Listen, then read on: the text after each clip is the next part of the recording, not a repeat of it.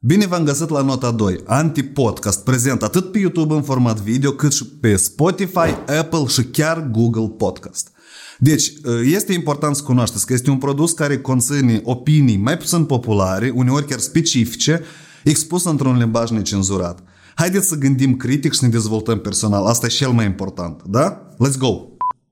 Până tu nu ai și pentru tine o, un cadou, o apreciere, nu uh-huh. te apreciezi statul sau cu mătri care ești antreprenor, că tu ești brav, iau câte cărți ai citit, iau și dește băiet, iau te am așa un prieten Ion Guștiuc de la Just Consult, el mult știe în training-uri, că au investit o sută douăzeci - o sută treizeci mii de euro în creierul lui și...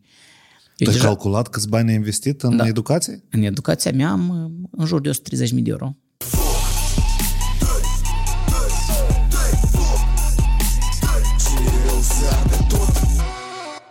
Eu am să încep și vreau să construim dialogul în jurul la ideea că eu am văzut mașina cu care vine tu și e impresionantă. Deci toată echipa a stat așa.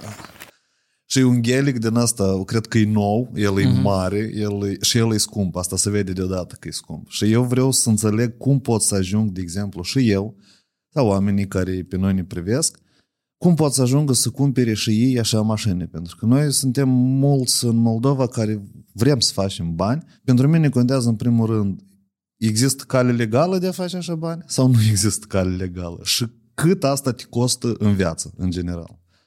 Eu să înseamnă că dacă să etalez că am un Gelic șaizeci și trei A M G, înseamnă că să apar pe la televiziune, pe podcast. Why ai... not? Da, dar da, mi pare asta cumva o, o realizare care trebuie scoasă în evidență, pentru că mulți antreprenori deschid afacerea numai pentru asta, să, să, să se realizeze cumva, nu? Și nu-i, pentru mine nu-i rușine să ai așa mașină. Pe mine mă interesează uh, cum să ajung să am așa mașină. Pur și simplu, dacă din prisma unui antreprenor este un fel de răspuns, dacă din prisma, cum zic eu, Ionul omul, uh-huh. eu mașina asta, din contra, oferesc de ochii lumii, dar nu din ca cred în ața roșie sau că uh-huh. am amăgit, că mulți se întreabă, contrabandist, aferist, și eu am amăgit lumea. Adică mai degrabă oamenii se gândesc că Moldova, cel puțin, la ceva de rău. Uh-huh. Și eu am învârtit și aista, dar cine e aista? Că mă uit, capuri întoarsă, adică permanent, că omul mai degrabă se gândește că eu ceva am făcut sau ceva șmecherit. Sau mă uit cel puțin cum discută de, de alții. Și dacă mm-hmm. pentru o, o femeie, știi, că să fie discutat că ea ca o blondă sau nu știu de care și-o făcut de o mașină, nu știu de unde, de o sută de mii de euro, precis unu, doi, trei, știi? Uh-huh. dar, la, dar la un antreprenor, la un bărbat, adică... O amăjit. Tot, da, el nu poate în țara asta, chipurile prin muncă, cinstită, să iei să ajungi la niște, nu știu, chestii materialiste, inclusiv și o mașină. Și dacă tu mai reformulezi odată întrebarea, mă focusez cum să răspund. Nu, eu cred că ca antreprenor mai degrabă mă da, interesează. Pentru că ca om, ca să termin gândul, dacă de fapt tot am început, mm-hmm. nu știu cum mi se pare că l-am lăsat în aer, mm-hmm. ca om eu vreau să protejez mașina, să nu rămâi în gura lumii, să mă arăt cu degetul, mm-hmm. să, adică țin la statutul meu de om, de valori, și nu l-aș fi cumpărat dacă eu nu ar fi fost și un instrument în business, uh-huh. în statutul meu, în orgoliu de bărbați mă realizez. Nu știu, eu anterior am îmblat și pe jos, ieșeau și degetele din bocanci, uh-huh. înghețau la prășit, dar am visat normal ca o majoritatea, nu știu, bărbați, băieți care mititei eram, învățam de la zece ani, dar Acura, da, nu știu care B M W sau nu știu care Toyota sau Honda sportivă, le învățam pe motorizări, pe de rost, date tehnici, turbină, mm. intercooler și normal că eu de o viață am visat să ajung și eu odată să stau într-o mașină care să căifuiască ca așa. Și am mai avut prim, primele mașini chiar de aproape de treizeci de ani. Până atunci mă plimbam cu de-alul prieteni pe o zi. Tu ai avut mai multe mașini, da? Prima mașină, în genere, am avut-o prin două mii, mi se pare că șapte, un Mercedes care îl visam, că eu totodată atunci mai erau cu imobiliare, până, până a fi criza aceea în două mii opt cu imobiliarele, mm. m-am dus cu două-trei mii de euro să-mi iau o Honda. Am ajuns la piață, vedem ce Honda obosiți, că e Honda. Eu merit mai mult. Am văzut eu niște B M W-uri de cinci mii, cinci mii cinci sute.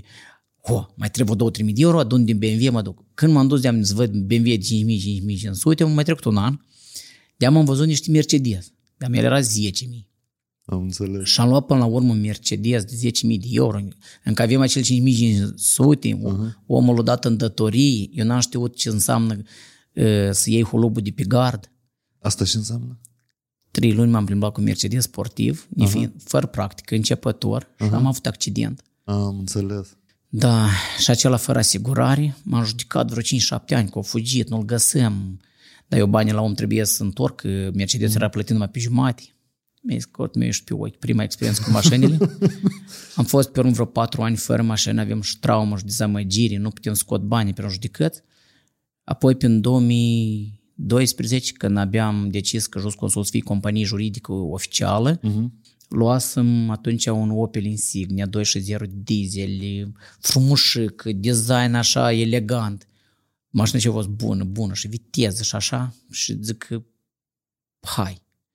Am luat-o, țin minte că tot n-aveam toți banii, eram pe faza asta, știi, cum omul care vrei ceva mai mult decât tu îți poți să-ți permiți. Uh-huh. Nu mai erau reguli cele de finanță, că trebuie să costul mașinii, nu știu câte luni în avans și abia atunci ți-o permiți. Nu, nu, nu. Erau cinci mii, mașina de cincisprezece. Trei ani de leasing. Am plătit-o toată în leasing până la urmă. După aceea am avut un accident și cu aceea. Am zgâriat-o cu un pic de amul. Eu îmi luasem nasul la purtare, m-am supraapreciat în trafic. Uhum. Acolo eu de-am fost vinovat. Am vândut-o după ce am reparat-o și în sfârșit eu un B M W. Am fost dezamăgit prin două mii paisprezece de cel B M W două mii cincisprezece, că zic nu în viața mea asta eu, că totuși mașina izghită, spre iarnă ea era, nu știu cum așa, instabilă și în viraje. Poate acum au și stabilizatoare mai multe, dar totuși am simțit că stilul de B M W nu e a meu. Uh-huh, uh-huh. Cu tot respectul. Uh, am avut și un Audi all-road, patru patru șase all-road, nântuț, așa, pe butoane, mergeam, păduri, în zăpadă, ea ca aceea mașină pentru adrenalină, pentru sport. După Audi-le cele am, am avut un S-class. E încă un Mercedes. Mercedes, dădeam limuzină, S-class, uh-huh. chiar dacă era mai vechșoară prin două mii șapte, atunci de-am era două mii cincisprezece și două mii șaisprezece anul. Visam mult la un statut, îmi dădea stilul ăsta de om realizat, antreprenor. Eram din categoria celor de patruzeci de ani, atunci aveam vreo treizeci, uh-huh. și un pic. S-clasul îți dă aerii de, de om realizat, uh-huh. respira, okay, stabilitate financiară. Nu, cel puțin psihologic. De fapt, fiecare eu am impresia că își creează feeling-ul lui ce simți când ești uh-huh. la volanul în mașină. Uh-huh, uh-huh. După S-clasul acela, dacă era un pic mai vechișor, l-am vândut, am luat încă mașină la finul meu, le-am pus doi în una, am mai adăugat niște bani și am luat un Range Rover. Și Range Rover. Range Rover în viața mea n-a să-mi mai eu. Da, de ce? E scumpă, e scapricioasă, o să mai scumpi la piesă chiar și decât un Mercedes, pe unele piese mai problematice. Și jeepul acela am ajuns odată într-o excursie cu niște băieți, prieteni în Turcia. Uh-huh. La fața locului ne-am dat seama că am ajuns în Turcia cu Range Rover și la care măcar nu se încuie ușile, că ele făceau un clonț-clonț. Și am zis că ori Range Rover nouă până la... Dar în genie, toate mașinile trebuie până la patru cinci ani, că dar la patru cinci ani să începi pe rotație, să strici ceva din piesă, uh-huh. respectiv de ce europenii le vând? Fiindcă la moldoveni, la alții, le cade norocul.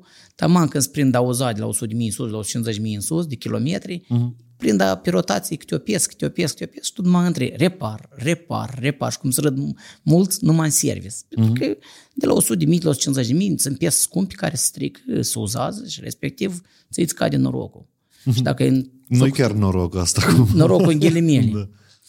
După Genial. Asta visam, totuși mă uitam Porsche. Mi se părea că omul care să aibă un Porsche, el deja de-am el e și pafos și aer de, de lux de astea, na? Și normal că am înghețit cărligelul, că am dat Range Rover-ul, iar niște bani și am intrat în credit cu Ivan, că asta era, mașina aceea era în șaptezeci la sută neplătită, uh-huh. era un Porsche Cayenne G T S, patruzeci de cai, sport, adică o mașină deosebită, Bordeaux. Și ca și logo-ul de la Just Consult. Și taman, uh-huh. toate astrele arătau că mașina asta e a mea.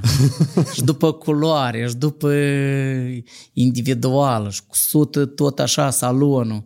o sută treizeci de mii de euro, care am cumpărat-o la vreo optzeci ceva de mii de euro mașina aceea, mi se părea că ăsta e variant. Ai, Doamne. Și m-am primblat eu vreo câteva luni, normal că te îmbolnăvești, nu vrei să o mai vinzi. Și când totuși îmi trebuiau bani peste vreun an de zile, cât am plătit leasing-ul acela, când m-am trezit, mașina nu se mai vinde cu optzeci și opt, chiar dacă a costat o sută treizeci. Mașinile scumpe se ieftinesc de cincisprezece la sută cel puțin pe an, respectiv dacă o mașină de cinci mii, cincisprezece la sută, uh-huh. de exemplu, șapte sute cincizeci de euro, dintr-o o sută de mii de euro, cincisprezece la sută asta sunt cincisprezece mii de euro și da, trebuie da. Să, să accepți că tu pierzi cincisprezece mii de euro. Și astea nu-s din circulante, astea nu-s din bani de sănătate, de reparat dinți, astea trebuie să fie niște bani da. făcuți ori ușor, ori... deja din profit. Porsche cela l-am vândut până la urmă cu vreo cincizeci ceva de mii de euro. M-am bucurat că le-am vândut cash oficial, adică am avut sursă de venit de unde să iau. Uh-huh, uh-huh. Și vreo două luni eram așa într-o, chiar cum numim noi, depresie. În genere, avem o, atunci o stare și în, în familie și la lucru. Vroiam microbuză la Just Consult. Asta a fost acum vreo patru ani? trei patru ani, cred că, da? Tu ai cumpărat microbuză, nu? Da, primele în februarie patru microbuză, că m-am mai cumpărat. Ele au ajuns în februarie în două mii nouăsprezece, înainte de pandemie, de criză. Uh-huh. Le-am așteptat vreo șase șapte luni și când au venit microbuzele în februarie, în martie, peste o lună, pandemie, uh-huh. lockdown. Noi avem de unde plăti credite, leasing-uri, procente, avem și la microinvest, și la B T leasing, și la Mobias. Era tot pachetelul, buchetă de... credite de procente, nu mai trebuie mașini scumpe, trebuia uh-huh. să vând, să salvez, să nu dăm faliment, să nu avem bani salarii. Normal că nici prin cap nu era mașină de Gelic. Zic, vând Porsche, l-am vândut, gata, vreo două luni în depresia asta, să o numesc așa, că zic, băi, eram din sărășie, de la țară, când vindeam harbuzăria, visam să vând niște harburi, să-mi iau niște djinși.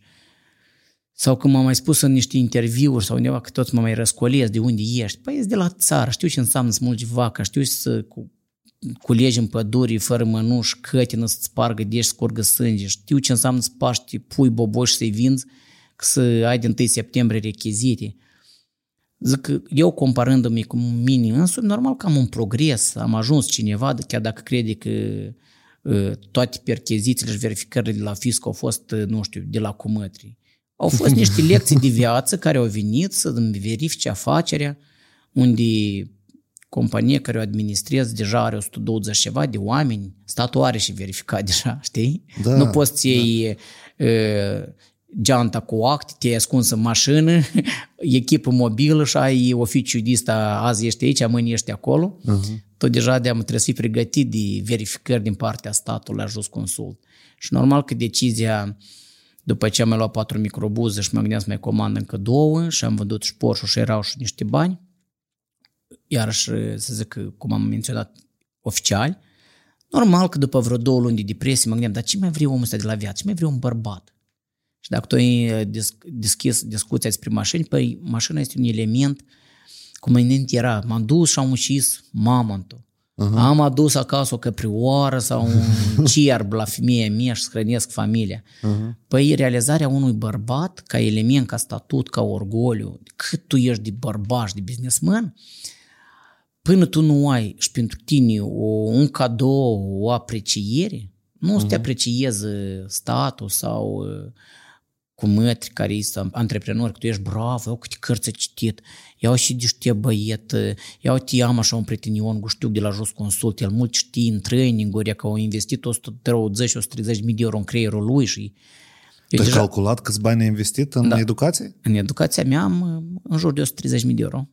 Asta sunt cursuri, cărți și mentorate, consultanțe? Cel mai scump, hai să zic, coachii Ericsson, e, este așa o școală internațională de coach, uh-huh. cel, cel mai scump aceasta au fost.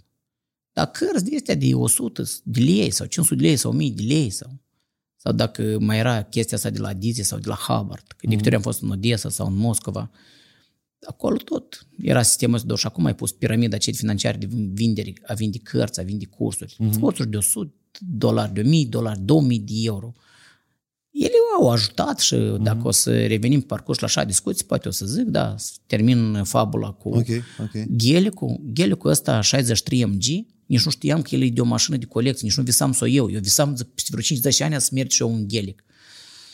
Și mai ales ăsta mat, cum l-am luat eu acum, așa o culoare specifică, full, adică ele în genere startul lor de o sută șaizeci de mii de euro în sus. Uh-huh. Dar dacă mai vrei și panoramă și scaunele să aibă masaj și alte funcții de carbon și roți mai mari și numai culoarea asta mat, așa, cafea, vreo cinci mii de euro mi se pare că costă, dacă nu și mai mult. Adică toate astea se adună și eu nu vis, visam doar la așa ceva, hai să zic, mă uitam pe TikTok, pe internet, ce înseamnă mm. brabă, zicale, hâr, mr, ele, când apeși, anume este, nu zic Gelic diesel, da, este benzină și anume A M G, puternic, motorul în pușcă, și așa, uh-huh. pe, pe butoane, adică nu e artificial care îi pui o sonerie și... Și normal că visam, dar îți spuneam de depresie aceea care avem o stare, zic, băi, trebuie să investesc în afaceri, la Just Consult trebuie oficii, trebuie să mai cumpăr microbuză, dar vreau casă pământ, dar gândești ce să faci cu banii, că de-amă când ești antreprenor, zic, ajungi, liniștește, Ion, nu, n-ai iurii, lasă, Bentley, Rolls-Royce, am... adică în domeniul cu mașini nu este limită, dacă să fii uh-huh. bolnav de careva mașini și cu tuning și tot, și la un X șase Swarovski, cel care mișcă vitezele, am înțeles că uh-huh. vreo cinci mii de euro. Uh-huh. Un butonaj de ăsta Swarovski în, în mașină, știi, tot două sute trei sute de euro. Uh, un mentor de-a meu, Alexei Chișlaru, spunea, măi, și în restaurante, câteodată, dacă tu ai pentru low cost, în Horeca, nu se merită unități de aur la clienți. Este o logică și un limit de buget unde și ce să merită. Uh-huh. Pentru că atunci omul aiurește. Și eu când auzăm șampanii de mii de euro, niște accesori, nu știu de care, și așa iPhone-ul ăla costă scump, dar unii își mai fac un fel de inscripții din aur, uh-huh. de astea uh-huh. cihoale care așa iară costă cât un iPhone și tu de-am ești statut la dublu. Da, înțeleg. Și credeam că totuși nu o să-mi iau o mașină scumpă, că zic că e mai rațional să investesc în imobiliare, mai ales că și cu asta mă pricep, nu... Uh-huh. Uh-huh. Peste o sută și ceva de angajați trebuie un mes, calculatoare. Trecusem de criza de două mii nouăsprezece, mai aveam încă de întors credite la procente. Până, cred că știi cum în astfel astea, când pomenești pe cineva sau tare vrei, de multe ori am observat în cărți, în training-uri, să vindică dacă tu ai un lanț de ăsta de evenimente, ori pozitive, ori negative, apele așa și se mențin. Uh-huh. Linia neagră sau linia albă, știi? Da, da. Și în anecdotă cealaltă, că băi, cu mătă prieteni, știi, care s-au întâlnit doi și spuneau, băi, de la tine ciorna e palasa, bela e palasa. Și acela spune că ea că la mine bela e, că ea că așa, mai am un copil, pe urmă trebuie peste un an, tot la tine, dar la tine și ciorna.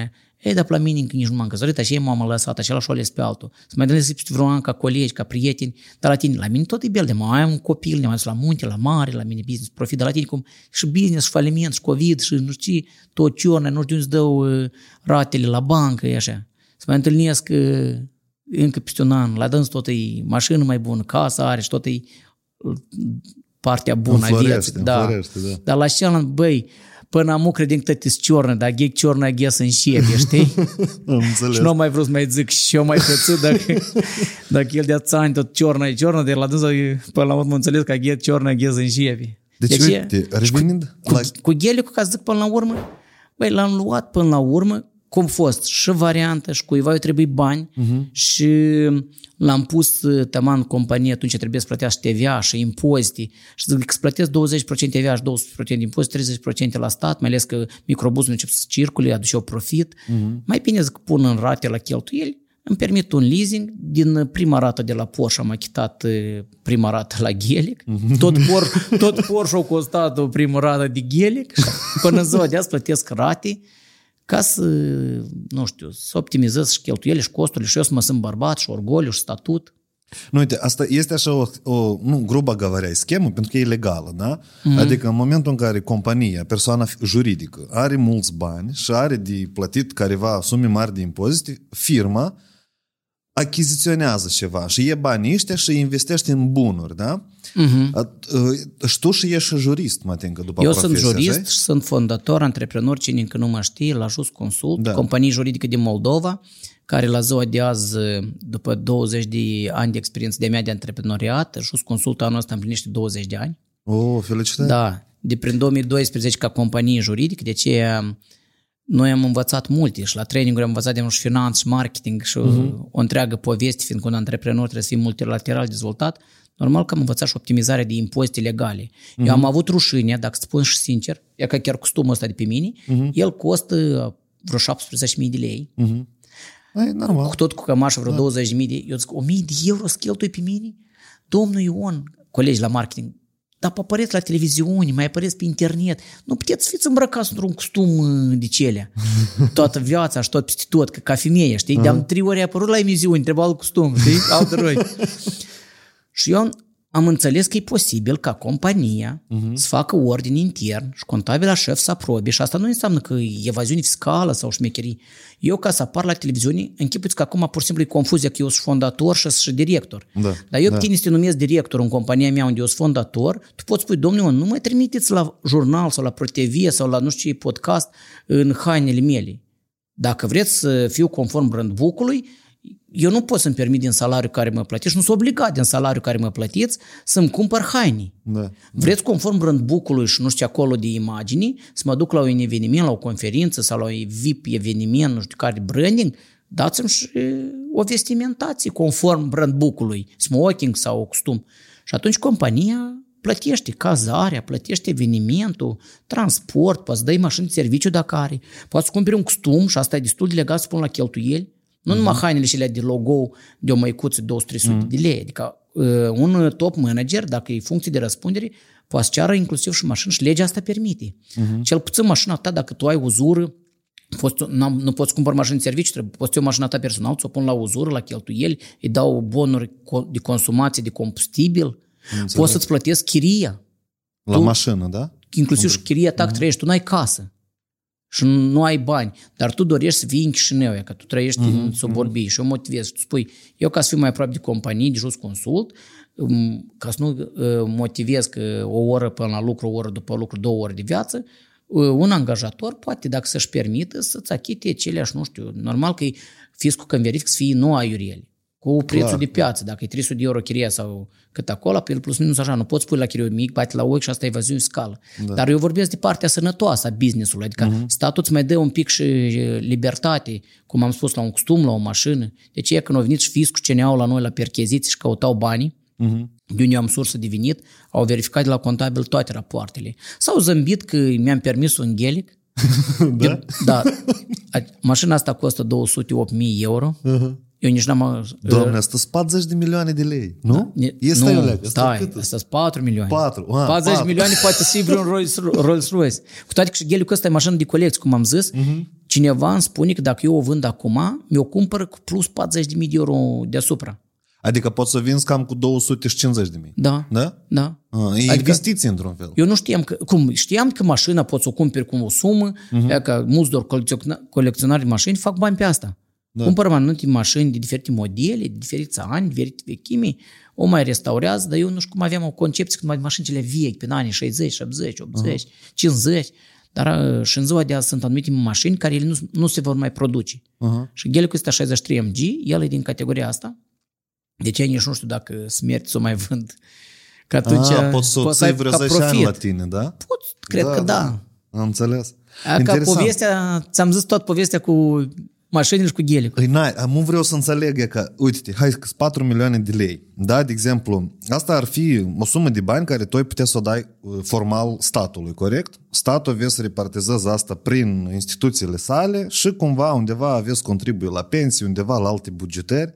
Acum întrebarea este, cum asta funcționează și deși compania ar avea dreptul totuși să mențină banii ăștia la dânsii, să-și dezvolte echipa asta? Nu-ți, nu-ți pare un dezechilibru pentru așilalți muncitori care lucrează în alte sfere cumva? Sta, statul pe noi nu ne ajută pe nim- mai cu nimic direct. Uh-huh. Eu nu am solicitat fonduri, n-am as, nici ajutoare în pandemie nu mi-o dat. De ce? Eu sunt pe cont propriu. Uh-huh. Noi dăm salarii... motivante pentru postul de stagiar sau primul job sau consultant medium sau bun da.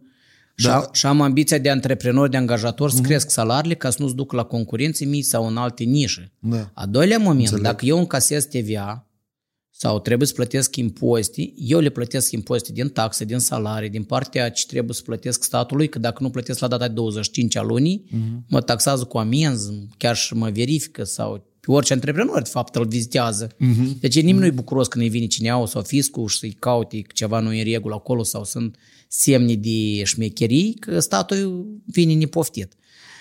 Dar dacă totuși eu, ca angajator, trebuie să mai reinvestesc, pe mine nu mă limitează ce fel de uh, calculatoare deal sau uh, mai simple, uh, mobilă mai bună sau nu.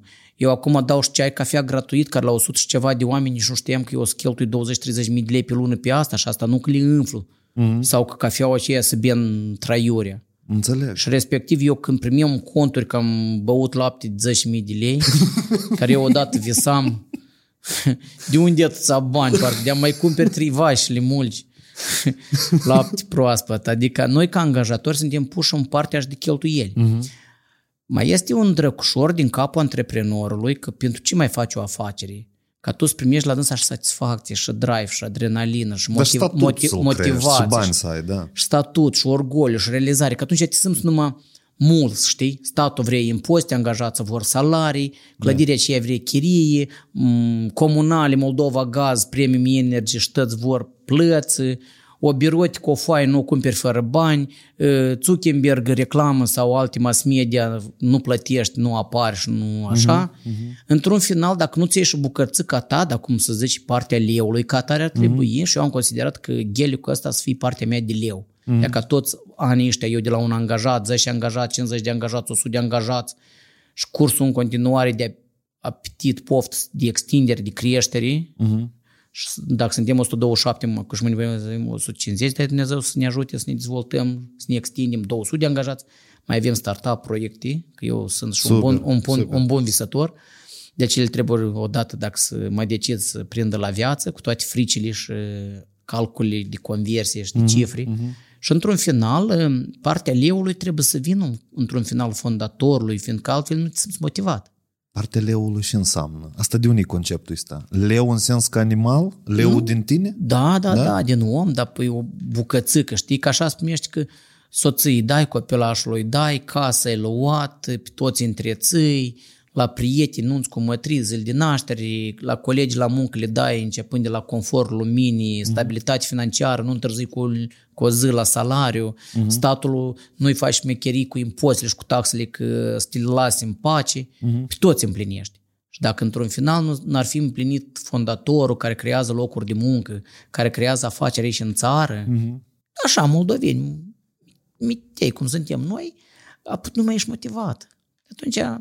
Eu cred Stângi. Că asta e psihologie generală chiar de motivație. Da, dar ce afaceri poți să fac? Leu fond... din mine, asta e conceptul tău, da? Da, eu Hrănește așa mi l-am numit. Da? Da, aha, da, da. Super. Eu m-am, mi-am uh, identificat animal, eu nu mă consider un șoarex sau nici o hienă. E pricolnă tare. Nu, dar ce animal trebuie să fie asociat un antreprenor care vrea la vârsta asta când suntem în putere, în drive?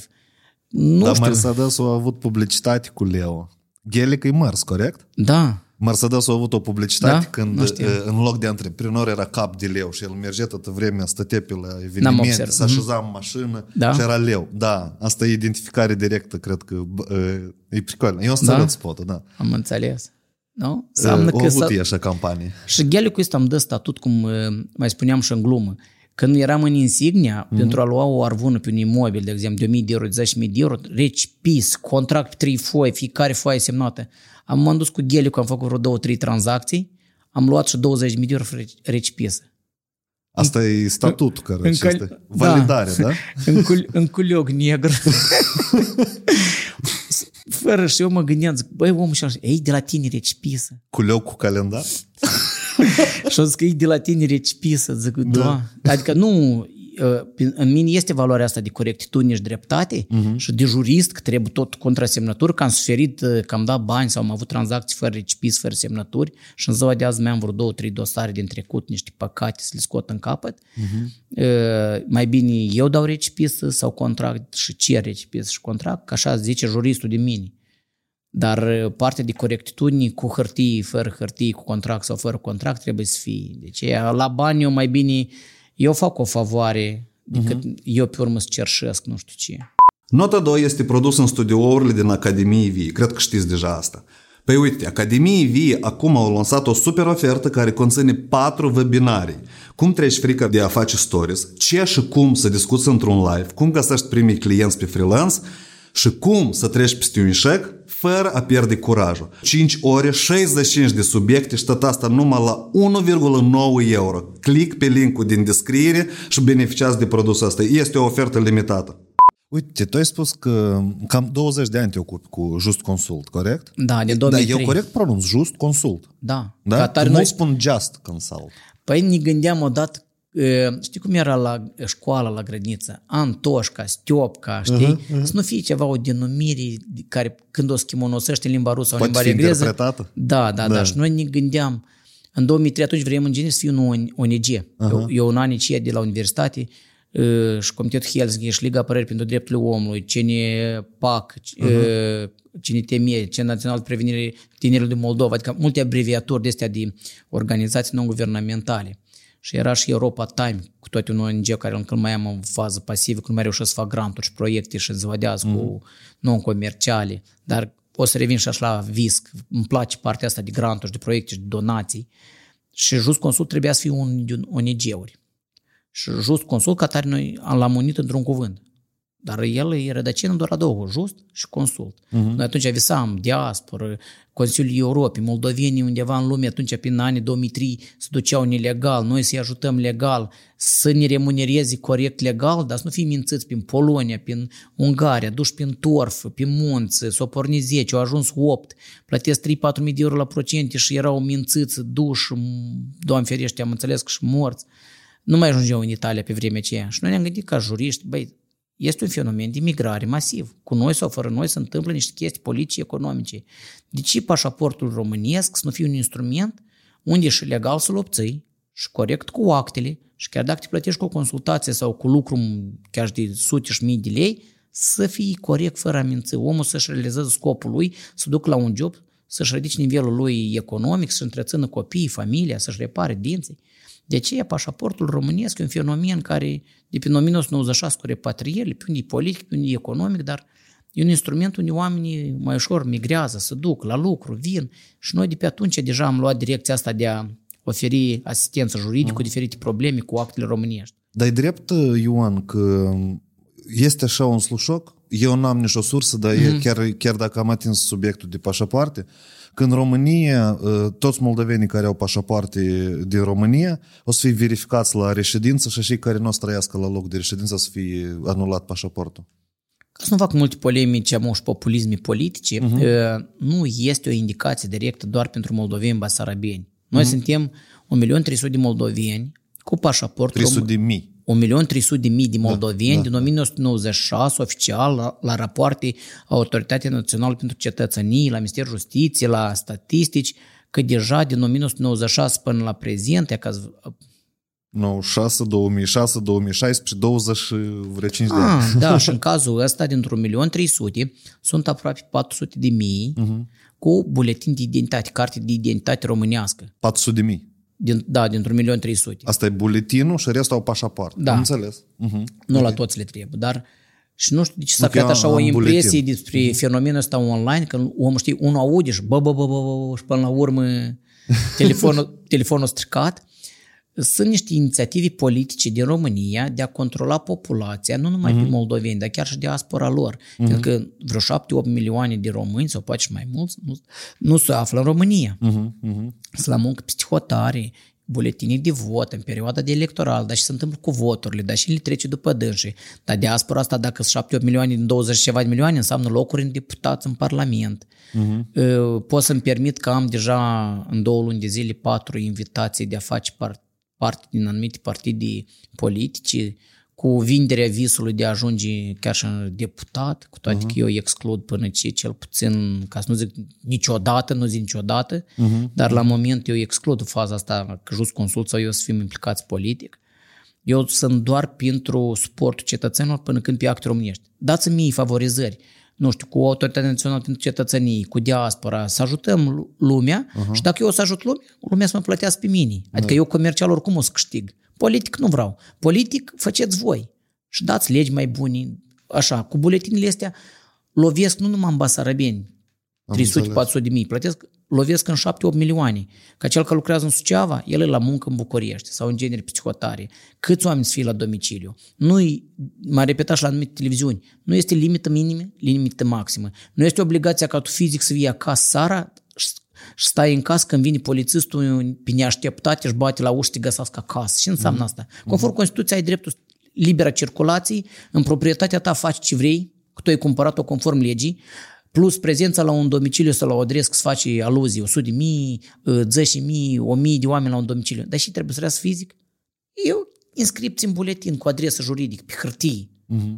Cum era în Statele Unite sau și este, prin Europa, nu știu pe unde, eu pot să dau căsuța mea de corespondență juridică și de adresă ca la o companie, adresă juridică și pot să dau la zece mii de adrese. Da. Cum la zece mii de adrese juridice, așa zece mii de domicilii. Mm. Care e chestia? Că doar nu-i patru metri pătrați ca să culci omul pe un pat sau să stai în casa cei de cincizeci metri pătrați la un apartament cinci mii de oameni. Dar trebuie fixăți acolo ca în tren. De ce? Eu, eu, e eronat. Ministerul de Interne al României și polițiștii întreprind niște acțiuni abuzive după mine. Mm-hmm. Dacă o să contestăm în instanța de judecată sau la Curtea Constituțională și o să câștigăm, putem cere prejudicii. Uhum. În România asta se pedepsește, un funcționar public poate să aibă de la paza și ceva de mii de roni, asta e unsprezece mii de euro amendă. Deci e un pic, uh, va fi și pedepse, cu toate că e acum... Dar este fenomenul ăsta, da? Da, verifică, da, da, se întrebăm verificări, așa...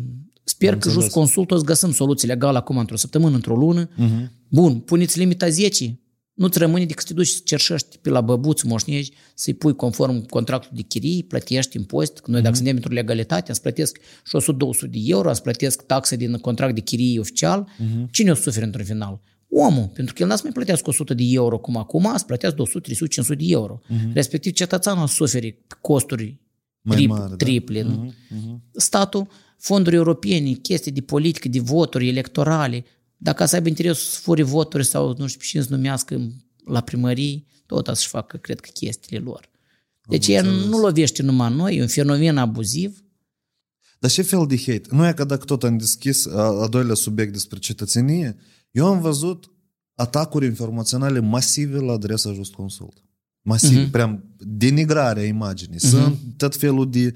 Eu, cel puțin, ultima dată când am văzut, cred că acum vreo doi ani în urmă, Uhum. Când uh, au fost niște imagini unde au fost puse mai multe recenzii negative despre Just Consult și răspândite la greu prin Facebook. De ce se întâmplă asta anume în domeniul dat? De ce, fel, de ce asta nu există în alte domenii, dar e că anume în domeniul ăsta juridic, mai ales vorbim despre juriști. Cât sunt juriști care se ocupă cu asta, nu? Da, aici pot să-ți, pro, să-ți răspund, nu știi cum, ca să fii tacticos.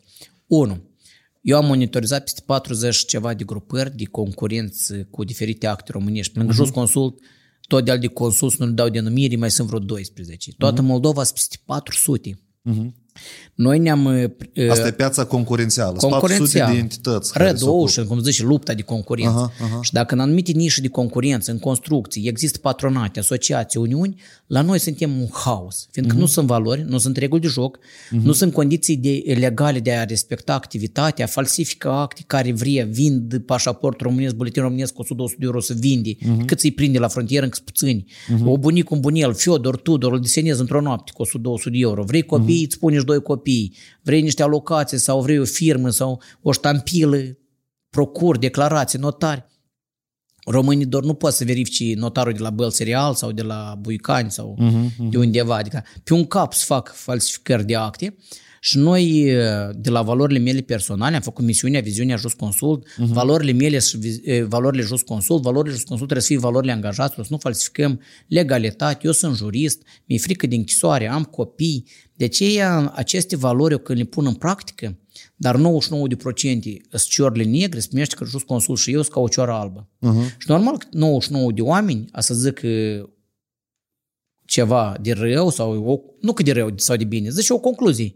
Respectiv, când unul zice într-un fel, n-ai observat câteodată când uh, nouăzeci și nouă de oameni zic într-un fel, chiar dacă e greșit, au făcut experiment pe internet. Da. Aduc o ecuație simplă, nu știu, formulă. Este experimentul și... din Uniunea Sovietică cu alea trei figuri, două negre și una albă pe mijloc, și când tot spun că așa e de pe mijloc e neagră, al șaselea tot spune că e neagră. E ca ceva de genul, uh-huh. că tu vrei să prostești un om, apoi treizeci care zic o prostie, Și așa la deam că să fie și el în rând cu dâns și nu pară prost sau mm-hmm. poate el nu gândește normal, el deam cade de acord cu societatea. Și atunci s-o primit și întrebi tu, că Just Consult s-o primit și eu, că hai tu de unde s-o apăr și s-o gândit ei.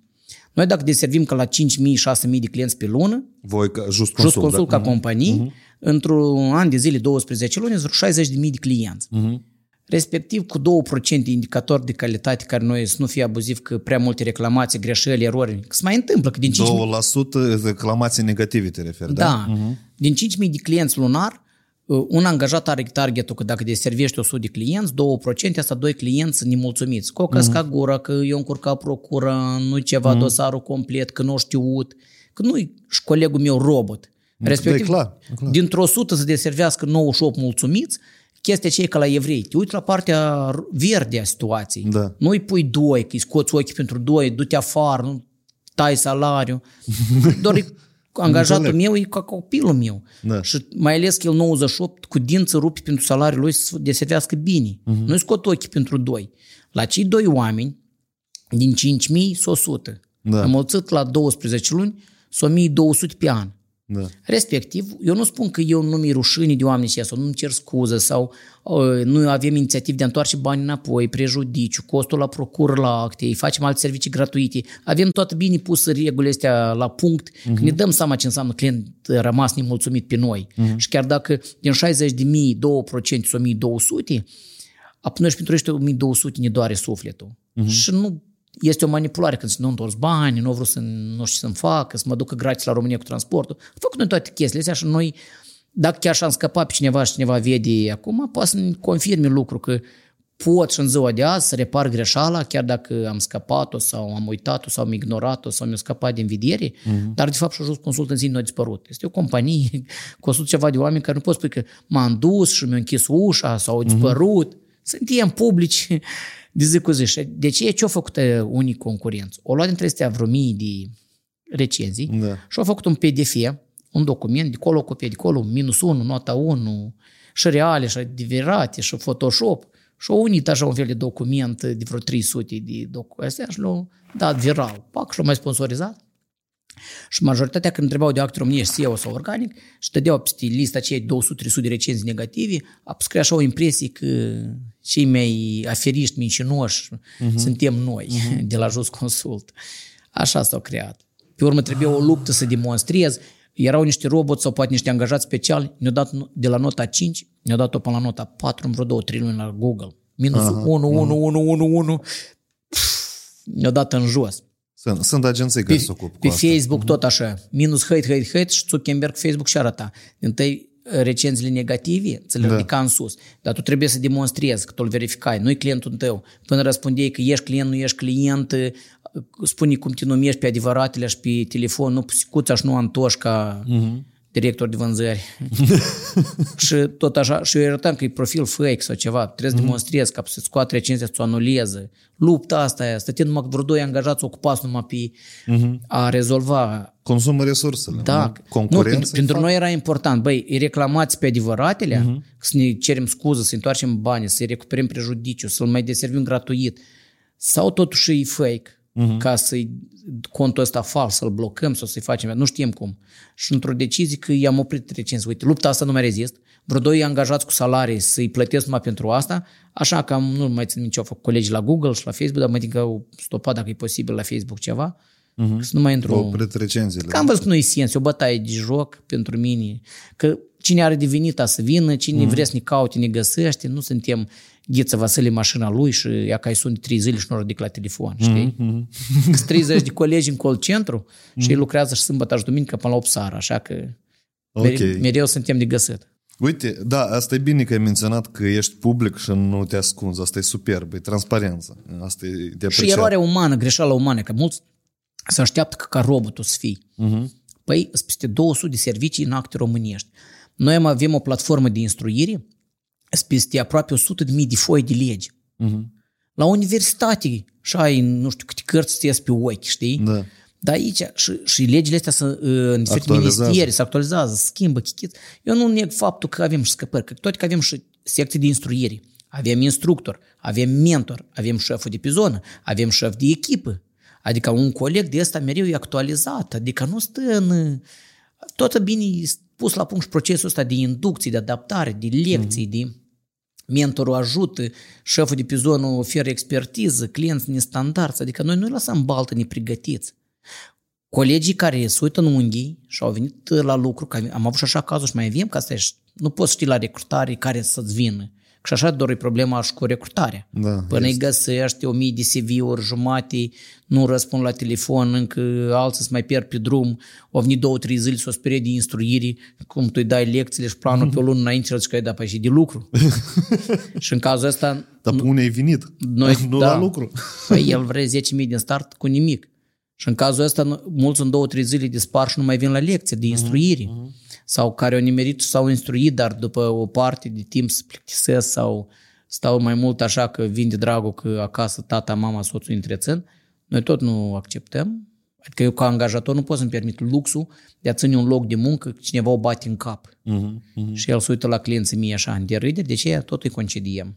Uh-huh. Și totdeauna am fost deschiși, chiar în continuare, mai recent avem și o secție de calitate. Deja trei colegi sunt în secție de calitate. Am trei inspectori interni.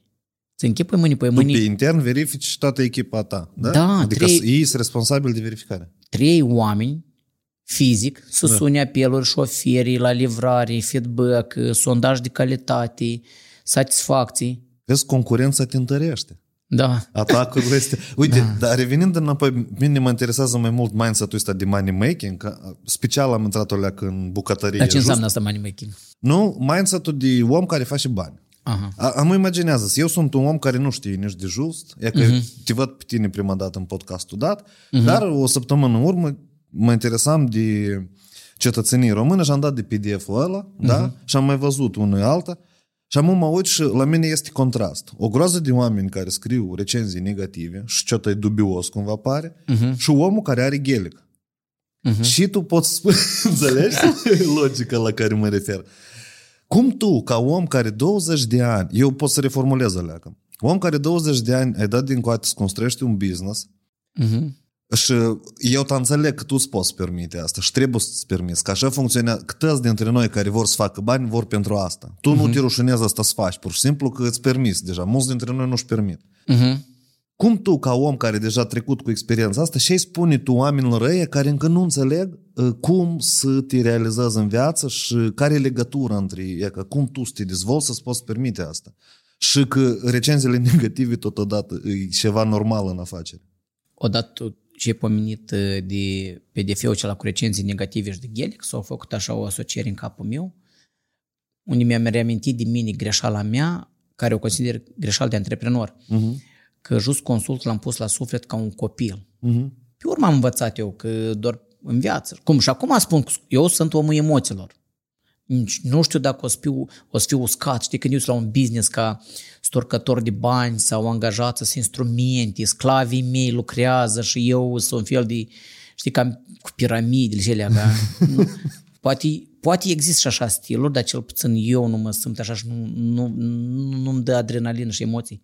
Și când tu ai zis de P D F, așa, atunci a fost o situație, că vedeam afacerea și o văd în continuare, ca un atașament sufletesc de emoții, de drive, de dorite emoții pozitive. Mm-hmm. Pentru că istovit, liham, fără energie, burnout, toate trendurile astea, normal că ele sunt și dai mâinile în jos.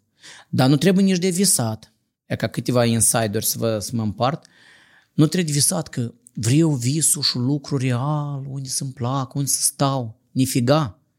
Business înseamnă lucru, te răsufli și sâmbătă și duminica, da, dacă trebuie ca antreprenor, mai ales dacă ești fondator și în rol de execuții, ai și posturi pe marketing sau de operațional, da. Poți lucrezi mai mult de opt ori. De, da, nu trebuie de apropia sufletești, trebuie de acceptat că în business sunt și eroare și factori umani și scăpări, unde tu nu poți la idealism, perfecționism, o sută la sută calitate, o sută la sută pâini coapte și nu-i arsă niciuna, o sută, nu știu, de copaci din nuși crescuți și niciuna nu au stropit-o și nu au mâncat-o vermele, o sută de microbuză lucrează și niciunul nu strică sau doamne ferește accident. Uh-huh, uh-huh. Nu poți să zici că faci o sută de costume și nu îți găsești unul că ți l-a vândut și el într-a doua zi să rupi un pic și să descoasă, adică Rațional, dacă este un, un inspector de calitate sau un standard, niște proceduri de control și tu poți ții pulsul, să accepți, să-ți accepți, că eu înainte eram perfecționist la absolut. Nu, ca să nu zic un mat, dar eram la o sută la sută cerem la fanatism. Uh-huh. O greșeală, scotem ochii pentru dânsa, chiar dacă tu de nouăzeci și nouă de ori ai făcut corect. Uh-huh. Am cedat, fiindcă ne-am dat seama că poți fi bolnav de cap. Și în familie, copilul celălalt, ieri sau înțelegi. Chiar și pe mine, când mă uitam, că perfecționismul ăsta se referea și la mine și eu mm-hmm. suferi de la asta. Poți devii bolnav de cap, te hâdești, că nu poți ceri nici din mine o sută de decizii corecte. Dar depinde ele la ce consecințe te duc. Și dacă ele sunt raționale și sunt lecuibile, e, să spun corecții, fie procesul, fie omul, fie angajat, fie eu, dacă asta se corectează și nu-i de moarte, uh-huh. cum zice evreu, asta doar e o cheltuială. Că prejudiciu financiar, că o scuză, că o întâlnire unde e pus o cafea și ai clarificat situația. Adică dacă e cu resursă de timp și de bani, asta se repară.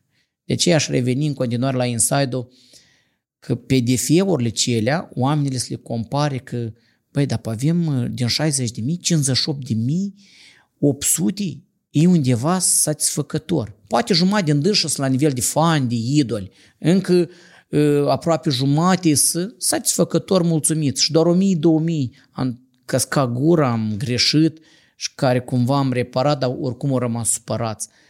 Partea asta bună aș îndemna-o toți antreprenorii să o aprecieze și să o ții impuls. Că tu dintr-o mie de comentarii ai zece, douăzeci, cincizeci de cele rele, dar nouă sute cincizeci sunt buni. Respectiv, că Gelic, că cineva vrea Rolex, că cineva vrea să-și cumpere casa lui, că cineva visează la odihni, trebuie să fie o remunerație. Eu, nu știu, din alte traininguri sau de cursuri mi-am luat a zecea parte, mă uitam așa, dar eu zece la sută ca fondator, eu iau din cifra de afaceri pentru mine. Cu toate că multe luni, chiar și acum am vreo șase... Din profit sau din încasări? Sau cum? zece la sută. Nu, din încasări trebuie să le iei. Că, da? Profit, că dacă pui chestia cu profitul, pro, depinde, următoarea întrebare, dar profit net sau profit brut? Pentru că dacă tu te uiți profit net, uh-huh. acolo sunt alte procente ca zece la sută, pentru că totdeauna ai necesitate, mai ales cum noi acum să ne extindem.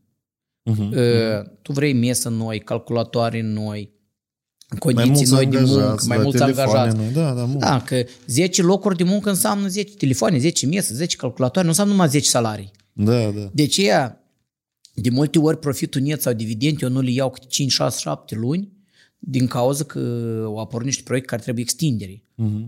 Respectiv, eu că am luat încă două microbuze pe banii companiei deja, respectiv, eu mă sunt mai puternic financiar, mai încrezut, mai sigur, eu putem să-mi iau mie dividende. Da. Dar zic, hai liniștește. Mașina ai, la odihnă ai fost, de mâncare ai, n-ai ori. Liniștește. Ai acolo niște bănuți acolo pentru, Doamne ferește, ambulanță, uh-huh. chestii de sănătate care ai un acasă. Stăbac, un da, fond de rezervă uh-huh. la ciorap, ajungi. Uh-huh. Restul reinvestești, că tu vrei extinde, vrei cifre de afaceri mai mari. Aici. Și mă extind acum în direcția asta. Ok, minunat. Eu vreau să revin înapoi la ideea că tu ai spus că tu îți asumi și ești și visător și uh-huh. investești în alte inițiative, da? Uh-huh. Cum e, e, iată, cum poți în douăzeci de ani, fiind atacat deseori din piața de la negru, da? Pentru că uh-huh. la tine business-ul tu îl faci pe alb și de aici vin uh-huh. o groază de probleme. Eu intuiesc că toate controlele C N A vin la zacazuri careva. Nu vine C N A-ul așa din aer. Nu? Poate a venit și din simplu motiv că noi ne reclamăm că suntem legali, suntem corecți. Uh-huh. Piața mai vorbește că eu aveam dublă activitate uh-huh. și Just Consult de acolo zice că face legal, dar de acolo mai are ștampile, mai are certificate. Cineva pe-n vamă, când mă mai ducem în deplasare în România, vorbea că Ghelicul din țigări uh-huh. și eu primesc retrobonus de la șoferi. Că nu înțelegeau nici vame și câteodată că microbuzul de douăzeci de locuri se duce jumate gol. Uh-huh, uh-huh. Și eu le explicam, băi, se duce jumate gol, că eu n-am vrut să pierd acei zece clienți care au comandat deja, au programat ziua, s-au cerut de la lucru, au venit din deplasare. Eu de-am vrei, nu vrei, mă duc. Am înțeles. Da, eu visez, fii totdeauna abusul plin. Nu că tu pe lângă asta trebuie să mai iai, nu știu, și cam noi știm că nu te-am prins niciodată. Și apoi veni spiam, v-am mai trecut la scanner, eu mai băgat, adică totdeauna este pulsul ăsta statului, eu îl văd constructiv, uh-huh. deoarece ne ținem puls pe toți, că altfel mulți antreprenori ar, ar lua o hăisa prin diferite șmecherii, contrabandă, pe asta și un antreprenor legal deosebește de un contrabandist, fie cu țigările, fie cu acte false, fie cu alte șmecherii. Statul are cincizeci și patru de organe de control, eu sunt pentru controle corecte, obiective. N-ai găsit, fii tu procuror, ceri scuză publică. Am venit la Just Consult, am făcut percheziții acasă, în garaj, la omul ăsta, la mm. domiciliu, în toate, toate trei etaje la Just Consult, n-am găsit niciun act fals, nici o ștampilă. Dar și ei nu fac așa, nu dau rapoarte publice. Dacă nu prea am văzut procuror să ceară scuză în public. Este încă partea asta sovietică veche. O venit, trebuie să găsim. Uh-huh. N-am găsit, gre- rău am căutat. Uh.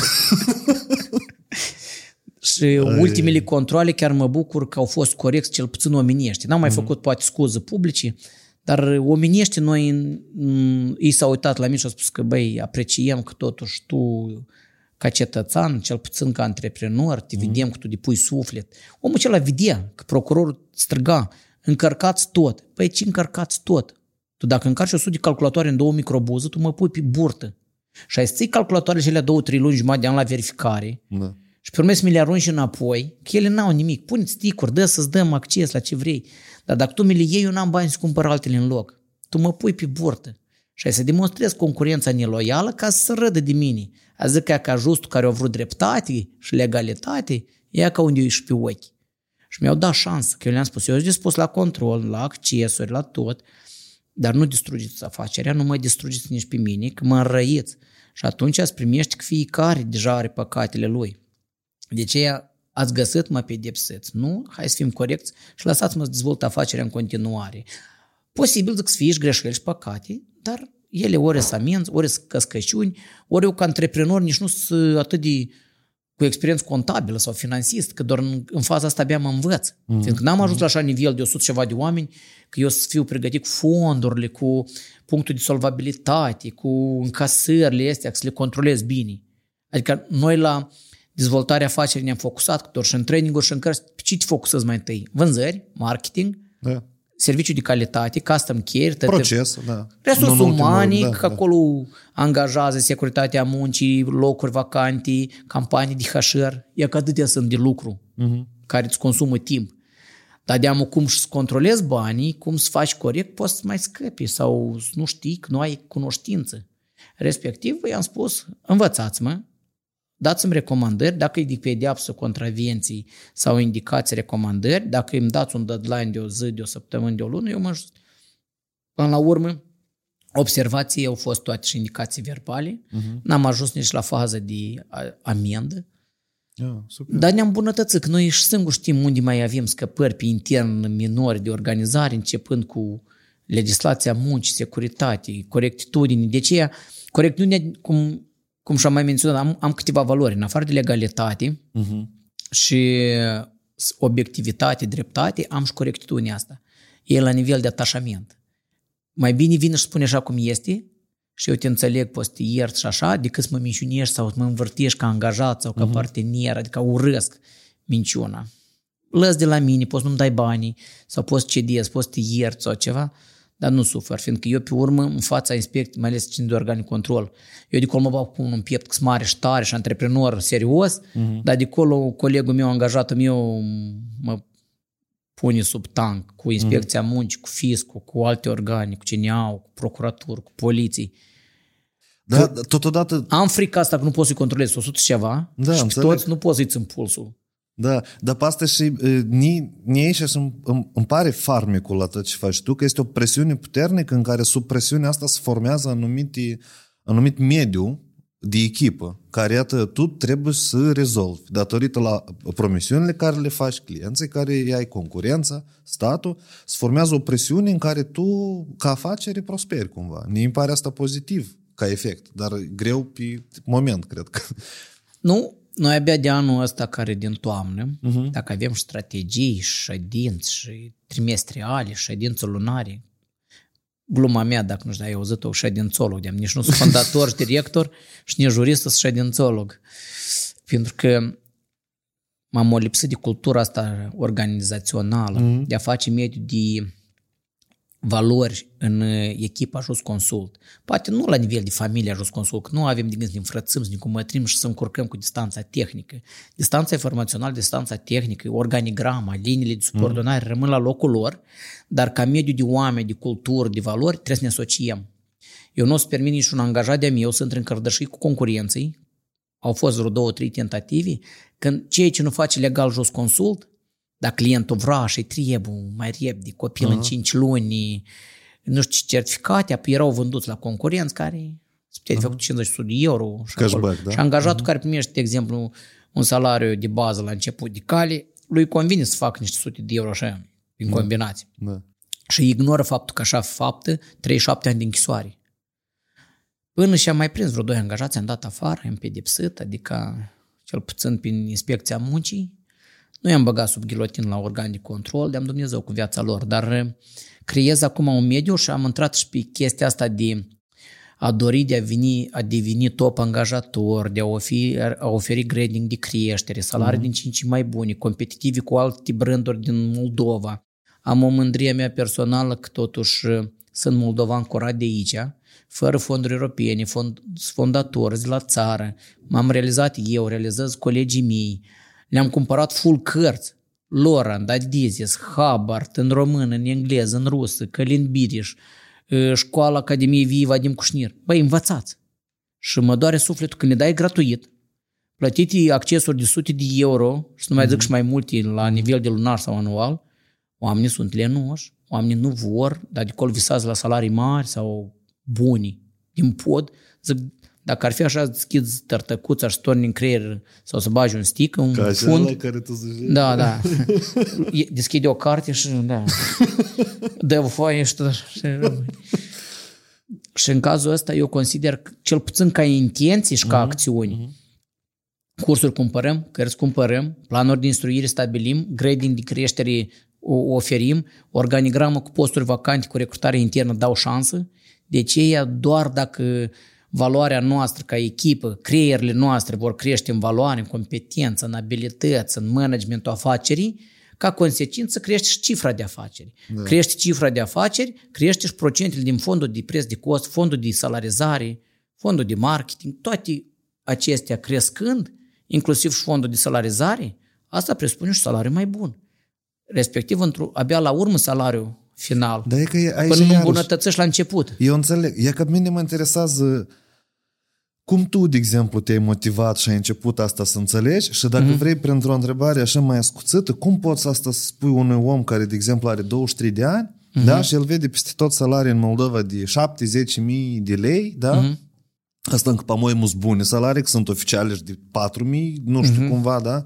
Și, și, noi, și noi avem așa. Și uite-te, și el vede asta și te vede pe tine cu Gelicul, așa, în costum de o mie de euro și spune, mm-hmm. dar tu și n-ai de unde să-mi dai bani? Cum să faci omul ăla să înceapă a înțelege cum funcționează sistemul ăsta cu mediul antreprenorial? Că aici e problema și e mai mare. Omul vede rezultatul final, dar nu vrea să vadă calea. Păi iată calea într-un angajat, de exemplu. Mm-hmm. Explic de la patru mii de lei la douăzeci de mii de lei treptele mm-hmm. de creștere. De exemplu, hai să luăm call centru, da. Metrici de măsurare. patru mii de lei înseamnă o sută de vizitatori, clienți de serviți, de call-uri care pot fi prin soft urmăriți, cât uh-huh. și-o vorbit, script de vânzări, algoritm de discuții. Adică tu îi dai instrumente, îi dai instruire, uh-huh. îi dai pregătire. Și algoritm spui, de lucru. Da. Nu, da, da. Și ore de muncă, conform legii, că nu-i cer o sută treizeci ore, ca nebunul, paisprezece ore, uh-huh. iar lucrai la opt ore, eficient. Și în cazul îi spui, patru mii de lei o sută de vizitatori, uh-huh. cinci mii de lei o sută cincizeci, șase mii două sute de vizitatori. O gradare, da? Așa, tu îi spui până că trendul meu acum, legal, scris până la zece mii de lei salariu de start cu condiții, dar presupun că, nu știu, trei sute de vizitatori. Nu, da, nu trebuie o mie o sută. Că o sută nici ție nu-ți convine cu patru mii de lei, nici mie nu-mi convine. Uh-huh, uh-huh. Mai bine tu produci zece mii salariu de start ție, îmi produci o mie trei sute de vizitatori și eu n-am o sută de oameni în call centru, am treizeci. Dar dacă tu vrei o mie de euro, tu trebuie să faci cinci sute șase sute de vizitatori, de exemplu. Uh-huh. Sau să propui... Mai bine am zece buni de cinci sute de vizitatori decât patruzeci decât o sută de vizitatori care câte patru mii. Ca, uh-huh. ca bani eu nu câștig, că la cealaltă îi dau cincisprezece mii de lei, de exemplu, da. zece.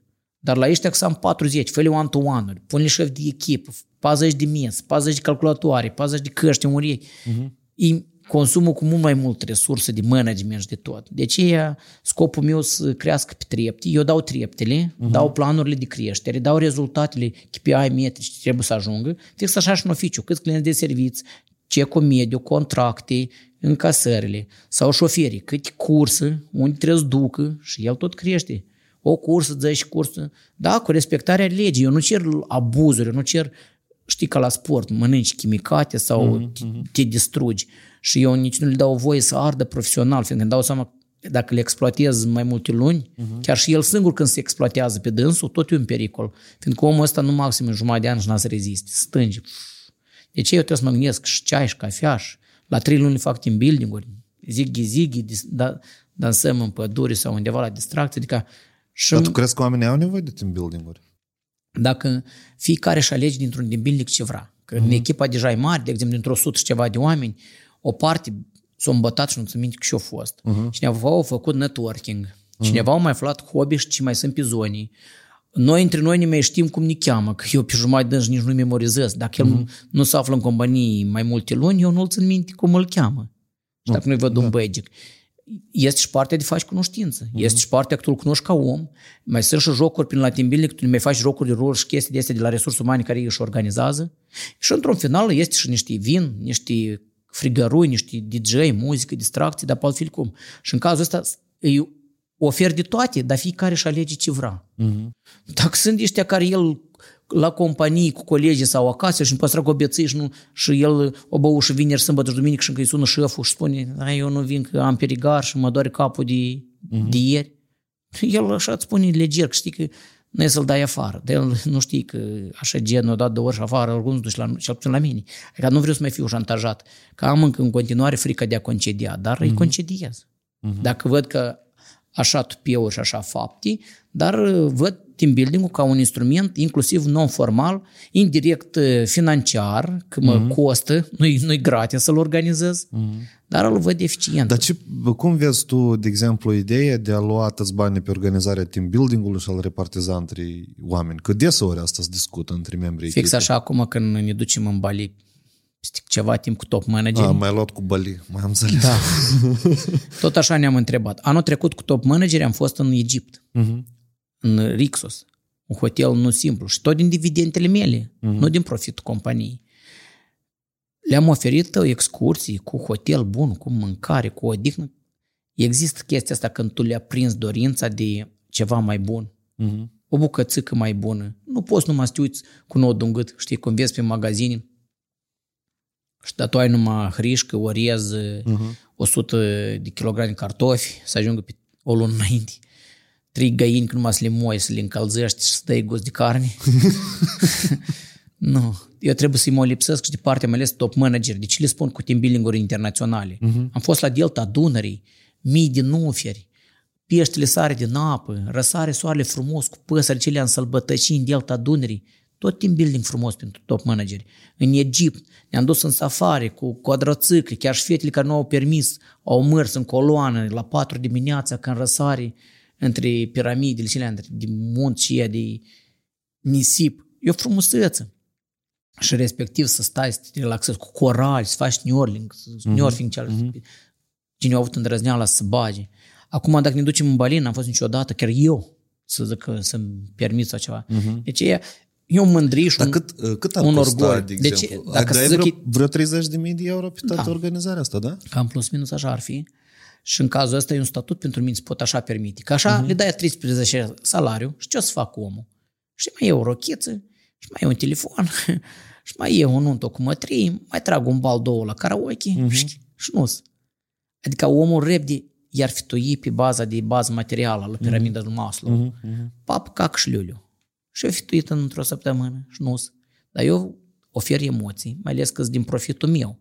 Nu-ți bani promiși conform salariului, să eu le tai din salariu și chipurile uh-huh. de colo le dau, dar de aici le iau. Nu, nu, nu, n-are nicio treabă cu alta, e profitul meu. Uh-huh. Și eu mă urmăresc ce profituri am și eu spun că faceți asta, rezultatul ăsta, rezu- ce pot oferi, asta. Uite, noi mai avem încă vreo, nu știu, treizeci-patruzeci de minute de filmat. Oho. Da, înțeles? Vreau, da, vreo treizeci, dar e ok. Da, e ok. Vreau să ne focusăm, să revenim la capacitatea ta și la dorința ta de a visa și de a investi și a dezvolta business și la niște principii de business, de, în general, de a face bani. Pentru uh-huh. că tu, pe lângă Just Consult, tu mai ești expert în imobiliare, da? Te ocupi cu tranzacțiile de cumpărare, uh-huh. vânzare, da? Nu, sunt expert, sunt vânzător de... A, ești vânzător. Păi, uite-te, hai, eu aș vrea să rezumăm cumva. În primul rând, m-ar interesa un... un trei-cinci uh, deprinderi sănătoasă pentru a face bani. Că tu, cu o experiență de douăzeci de ani, eu cred că tu ai trecut o, o mare cale de greșeli, da? La, și fel de concluzii tare simple le-ai făcut tu acum în ultimii doi-trei ani. În ultimii optsprezece, a, o, an mm-hmm. optsprezece încoace, știi? Ca să rezumăm, să aibă oamenii, de exemplu, ceva util să-și iei. De, Prim... Cum să facă bani? Mai mult de ea, că prima de mii de euro pe lună. Tot în YouTube. Uh, internetul e mama... răspunsurilor. Deci okay. dacă tu pui întrebarea ta în YouTube și Google, eu cred că majoritatea să aibă vreo zece pagini de răspunsuri uh-huh. și începi cu dânsele și vezi care e apșoară, care e uh-huh. povești, care sunt macaroni pe urechi. Dar eu cred că din prima pagină trebuie să fie un filmuleț când fix așa o întrebare, am zece mii de dolari și să investesc și nu să-i bag, întreabă în limba rusă, dar uh-huh. americanul cel nu știu cine, un miliardar, răspunde, dacă ai doar zece mii și tu cu adevărat vrei să faci un milion și ești de acord, dar ești de acord să mă asculți, dacă m-ai întrebat, aplică. Și îi spune să investească în creierul lui. Uh-huh. Întrebarea ce e vechi, filmulețul pe YouTube e de mult, când încă costau mult și era acces limitat la informații, uh-huh. nu era atâtea gratuități și atâta informații pe internet și cursurile trebuiau cumpărate, cărțile cumpărate, tot era șu, șu, șu, cum pe vremea mea. Și omul celui miliardar a spus, toate zece mii de dolari investești în creierul tău și în direcția care ți îți place. Deci e prima regulă care eu o recomand, mai ales că acum sunt gratuități. Câte? Dacă îți place, vrei să vii expert, dar real expert în marketing. Uh-huh. Dar marketing zic la general. Uh-huh. Dar dacă vrei mai îngust, poți să fii targetolog, de exemplu, Facebook, da. Google sau așa, sau un S E O, sau da. Nu știu, un crear de site-uri, landing page-uri. Cum spun eu încă o dată la fut doi măsa, tu iei o sută, de exemplu, de cursuri sau, nu știu, zece mii de ori sau o mie de ori numai despre landing page-uri, sau numai despre targetare, sau numai despre S E O, rusă, engleză, tot gratuit, nu trebuie. Uh-huh. Eu acum nu vând denumiri de trainer sau de expert. Uh-huh. Dacă tu ești fanat în copywriting, apoi Vadim Kushnir, Călim Biriș, Laurent, americani, vă câțiva ruși, niște moldoveni mai răsăriți, vezi ideam și concluzii rezumate, treci la alți mai avansați, cărți, uh-huh. respectiv, cum se spune, prima regulă de bază, focusați timp și studiu de a deveni primul expert la nivel de teorie, de cunoștință. A, regula numărul doi. Dar asta e gratuit, nu ziceam o jălie, că n-am bani de carte, n-am de curs. E că așa e prin TikTok-ul, YouTube-ul, Instagram-ul, Facebook-ul, Google de gratuități. Uh-huh, uh-huh. Sau, asta trebuie doar v- timp să dedici. Vrei, vrei YouTuber. Păi te uiți o sută de YouTuber din lume și începi cu cei multe milioane urmări. Eu presupun că așa aș face, fiindcă așa am făcut cu Just Consult, cu actele românești. Uh-huh. Așa fac cu sistemul afaceri, managementul sistemului de afaceri.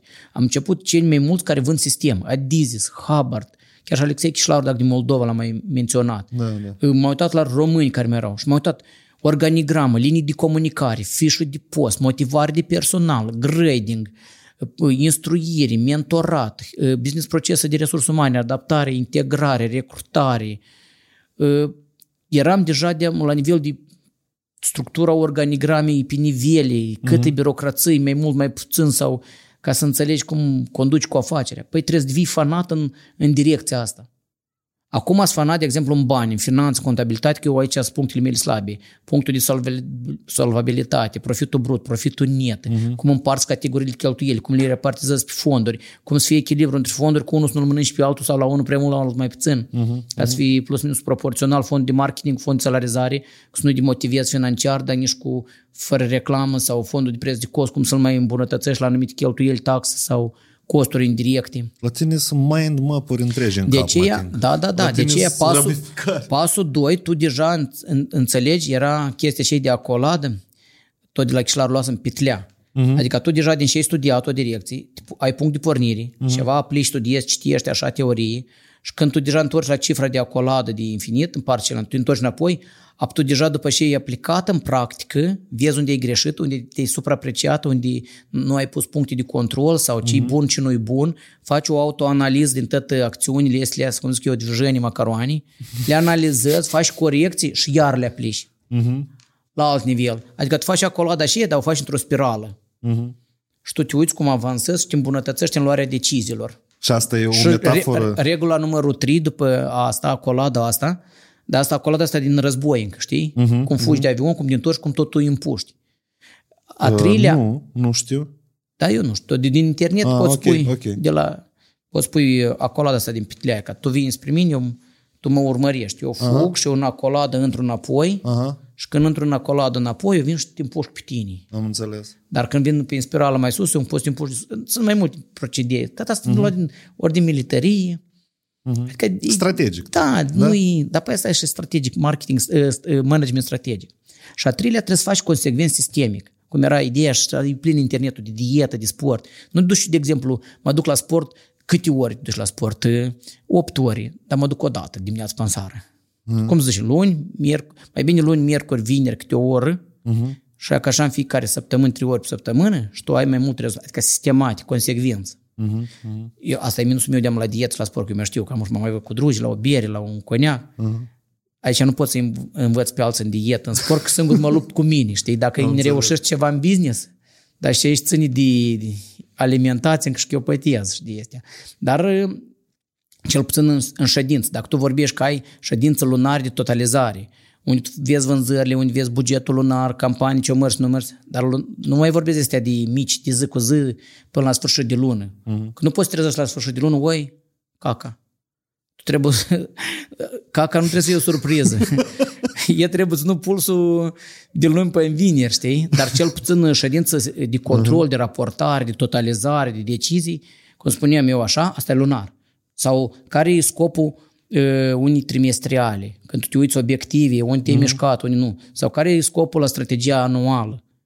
Ședință, dragul, ședință? Nu. Colegii deja sărân. O problemă, trei soluții. Ședința, cu ce scop a venit la ședință? Sau dacă tu vrei o ședință, îmi scrii. Cu ce scop?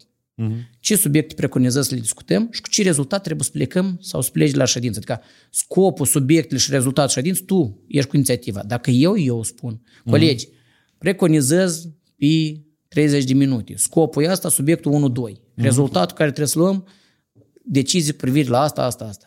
Sio, gata, e clar sau nu e clar? Sau ședință de două ori. Scop, claritate în subiecte și rezultat. Că așa, pur și simplu, am venit și am fugit de la lucru și de la client și hai să... da. De aceea, se întâmplă, da? A treia regulă e consecvență și mm-hmm. sistematic cu claritate în proces. Altfel nu. Nu. Și a, și a patrea este că să fii cu picioarele cu pământ, să te întrebi că din când în când, aici eu cam tot mă șchepătesc, dar îl fac la automatism când merg la volan sau vin la lucru, îmi dă întrebări de autocontrol. De care? Deviez, care? Nu deviez, mă Aha. supraapreciez sau nu, ce resursă am de timp, de bani, de oameni, adică resursele toate, uh-huh. resurse de energie, că iese chestia asta, ia ani resurse sau uh-huh. n-am așa, sau nu am timp. Trebuie să iau decizii sau am amânat, am amânat, am supraapreciat, dar uh-huh. decizii serioase că trebuie să iau acum sau niciodată. Adică și eu totdeauna resursa de timp pentru mine e principală datorită că douăzeci și patru de ore avem toți și Warren Buffett, toți miliardarii lumii, toți uh-huh. au douăzeci și patru de ore. Uh-huh. Și tu și eu, depinde cum o cheltuim sau o investim. După resursa de timp, a doua resursă importantă e resursa de... Oameni, cred că nu? Nu, e resursa de expertiză. Mm-hmm. Pentru că tu în acest timp de douăzeci și patru de ore sau în opt ore sau în patru ore poți să ai rezultate financiare altfel decât le are în zece ani de viață sau toată viața. Mm-hmm. E resursa de expertiză, cum spuneam eu, fanat în ceva. Mm-hmm. Știți, cărți, teorii, practică. Expertiza ta din teorie și din practică bate gramatica. Mm-hmm. Și tu poți decizi în cinci minute care are decizii un an. Și deciziile lui de tătanul sunt mai proaste decât tătăile care îți lua din... Aici e... deja cum tu îți perfecționezi expertiza. Uh-huh. Abia cu timpul, cu expertiza, e resursa de oameni. Ce poți să faci tu, careva oameni, top manager, stagiar, executant, nu așa, mai de care. Și abia după oameni e resursa de bani. Uh-huh. E ca resursa de bani mai... Nu te dă bani, doar e o problemă și asta e o corect. Depinde am bani, costul la bani, la procente, atâi, ca investitor sau ca cu parteneriate. Deja e o filozofie întreagă, numai, uh-huh. numai un podcast despre... Poate o să facem separat. Da, numai e despre, subiect bun. După resur, resursele astea. Și după resursa de bani, e resursa de energie sau de cât de focusat. Tu poți să ai expertiză, dar tu, nu știu, ai o tragedie, te-o înșelat, te-o trădat, ești după o beție și nu iei o decizie proastă, dacă ești expert, ai tupit. Uh-huh. Adică resursa asta de energie și focusare. Și ele toate, ca, cum zici, uh-huh. se adună uh-huh. la un... Și toate energie împreună. Deci așa, timpul, timpul expertiza, expertiza oamenii, oameni, bani, bani, energie. Da. Okay. Dar aici energie este și spiritualitate, și chakri, am înțeles. Și fiecare cu feeling, și da. da. Credință, mă rog. Fix da. Așa despre bani. Și acum este chestia asta, că dacă vezi din el ușa asta, opt. Sub uh-huh. dinamici, eu am luat logica asta de la Hubbard. Dinamica unu, dinamica doi, până la dinamica opt, uh-huh. unde dinamica unu e trup, suflet și minte. Da. Ce se întâmplă cu trupul tău, cu mintea ta și cu sufletul tău, e dinamica centrală unde se învârtește totul. Uh-huh. Și dacă tu ai o problemă pe sufletul tău, o jălă, o depresie, a putut influența și expertiza, și banii, și deciziile, și echipa, iar a nostru cu fundul în sus. Uh-huh. Am înțeles. Și tătă antreprenoarea îți duci de râpă, datorită că ți-o rupt o mână sau ți-o luxat, ai o problemă fiziologică. Sau ai o problemă cu tărtăcuța. Da. Dar eu vorbesc de astea că este materialism, eu de-am uh-huh. la statut de consumator, mi-e ușor am să zic că eu m-aș primbla și cu trolebuzul. Și sincer, uh-huh. dacă nu mi-ar trebui statut sau orgoliu sau să fie o ciocolată așa frumoasă, uh-huh. Ion, cum spun eu, că îți vezi și îmi filmulez, dacă este, te provoc, să povestea celor doisprezece Ioni. Uh-huh. Da? Da. Câți, câți de-al de Vadim sunt în rolă? Uh-huh. Eu, cineva spune, este unul și apoi este doi Vadim care se bat cap în cap, altul da, zici da. trei Vadim. E de fapt vreo doisprezece uh-huh. și al puțin. Dar dacă ar vrei... fi tipuri sunt doisprezece. Da, este și diferiți. Uh-huh. E că la mine vreo doisprezece de roluri, uh-huh. doisprezece de ioni și când se întâlnesc toți la o masă, nu dă Doamne să sfădească între dânșă. Asta tu te referi la Ion soțul, Ion tata, Ion uh-huh. antreprenorul, Ion... Ion mai este Ion criticul, realistul, uh-huh. Uh-huh. Ion, uh, Ion uh, drăcușorul, Ion îngerașul. Uh-huh. Fiindcă dacă Ion drăcușorul vrea să-și bage coada între tăți și Ilan și la Ion uh-huh. visătorul uh-huh. și la Ion antreprenor. Apoi, și când Nicodiță își câștigă punctele, uh-huh. tăți și Ilan îți pierd. Deci e, este și un Ion mediatorul care trebuie să-i împași pe toți. Și apoi este un Ion mai de sus care se uită la tăți la masa celor doisprezece Ioni și se întâmplă. Și chiar dacă este unul sus acolo, nici nu zic cum mai este unul în, în alt part care el nimeni nu-l vede, dar el este. Da. Și se uită după tăți ăștia care aiuriesc, știi? Și își trăiesc viața. Din cum metagalaxii. Cum ai ajuns să împarți personalitatea în doisprezece tocmai? Câteodată cum? Eu nici nu prevorbesc despre asta. Uh-huh. Că poți să creadă că eu sunt pe o fază și să freni. Nu, dar mi-mi pare o strategie tare bună de a-ți explica ție cum stau lucrurile și de a gestiona realitățile. Adică mă identific nice. Din ce rol eu am fost influențat singur pe mine, din ce eu m-am automanipulat sau din ce eu m-am provocat sau m-am am căzut în nu știu, în dezamăgiri, în depresii uh-huh. sau nu știu care. Adică îmi dă explicații și înțeleg pe care trebuie să-l educ și să-l standardizez sau să-l liniștesc. Și toți ăștia fac din influențează, dacă vorbim de bani, de mm-hmm. antreprenoriat, apoi antreprenoriatul are mulți spectatori în spate, după culisă. Mm-hmm. Antreprenoriatul ăsta care îl văd toți, Gelic, spuneai tu, mm-hmm. bani, compania, ăsta e vârful iceberg. Dar tot mm-hmm. ce se întâmplă în culisă, sunt și ioni, sunt și momente, este și muncă, este și traininguri, se întâmplă toată bucătăria vieții. Uh-huh, dar așa, uh-huh. dacă te uiți numai la afacere, în ce e îmbrăcat și în ce merge, deja iei o poziție, ori îl wow și îl admiri, ori cum majoritatea, au, aferistul mincinos, o amăjit pe cineva și nu ce acolo. Adică două poziții duri sunt prea banale. Uh-huh, uh-huh. Că și nu zic ca un... metaforă ca un blef, dar Ion cel adevărat, că pentru ăștia doisprezece este și un Ion ăsta neanteadal, știi? Uh-huh. Salbatic. Uh-huh. La cealaltă, dacă îi da voie, ducă, el s-a dus înapoi în antichitate. În munți, ar hrăni mamontul, ar duce la pomușoare și ar pune o bucată de blană de leu sau de tigru pe dâns să învelească, uh-huh. aduce acasă o bucată de carne și o pune la foc. Adică ar sta așa... S-ar uita cum faci un rug și ar pocni. Vrea scorjele așa un rug mare, frumos, cum visam eu în, copi- în copilării. Ion adevărat acolo vrea. El nu vrea în Gelic, el nu vrea mm. la companii. Eu și la lucru nu mă duc plăcere. Că eu le spun, dar sunteți fondatori, trebuie să iubiți. Mm. Dar nu mă iubiți, de multe ori urăsc. Și rădință, și pe voi, și, și pe mine. Serios. Eu înțeleg. Și ura cu sine, când... Mă uit în oglindă, mă-mi vine să... I-aș da vreo două, dar pe urmă trebuie să apar în podcast vrând.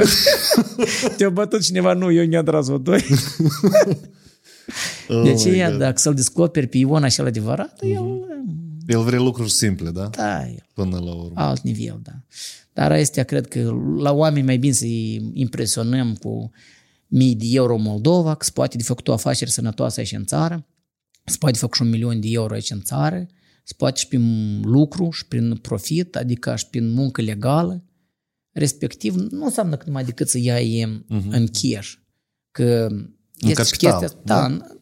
Oricum pofta vine mâncând și e mai bine bagi în circuit, că vine pofta mâncând. Ai un apartament, vrei trei, dar ai uh-huh. închirii și trei, dar vrei cinci, ai zece uh-huh. loturi, adică în direcția asta, sau cum noi. Două microbuz, patru microbuz, șase microbuz, uh-huh. zece calculatoare, cincizeci de calculatoare, o sută de calculatoare, respectiv uh-huh. și colegi de muncă.